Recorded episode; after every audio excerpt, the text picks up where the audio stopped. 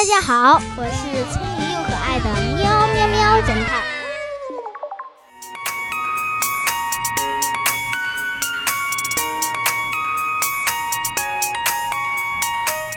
假币事件。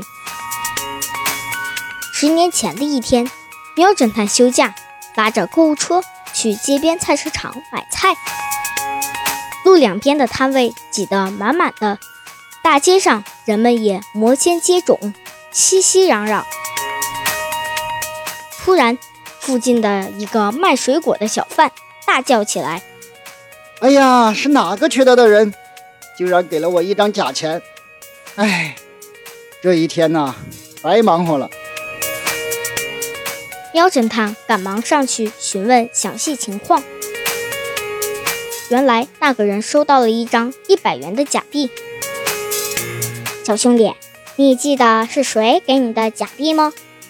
这一把钱是刚才有3个人给我的，但我不确定是谁给的呀。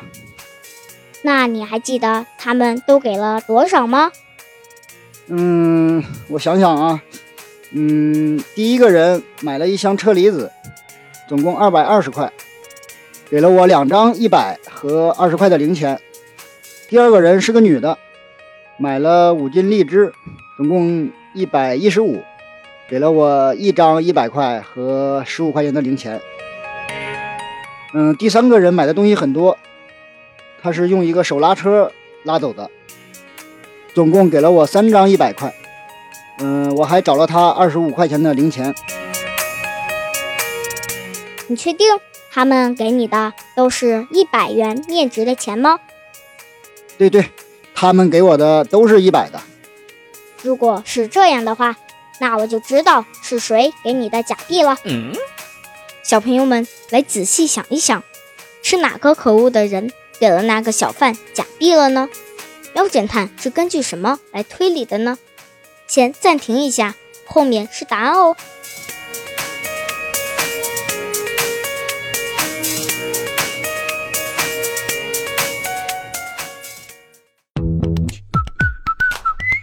现在是答案时间。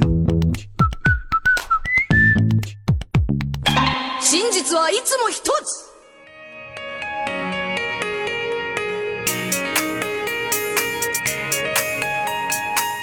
是第二个人给了小贩假币，因为他只给了小贩1张100元的人民币。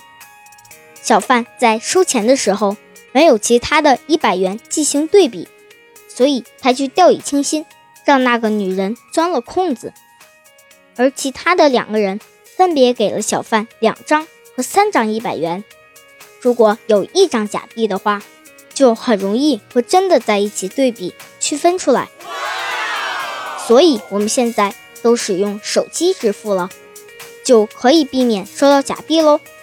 这个女人好可恶啊，遇到这样的人一定要报警，让警察把她给抓起来。我们平时一定要实事求是，不弄虚作假，在学习中也是如此哦。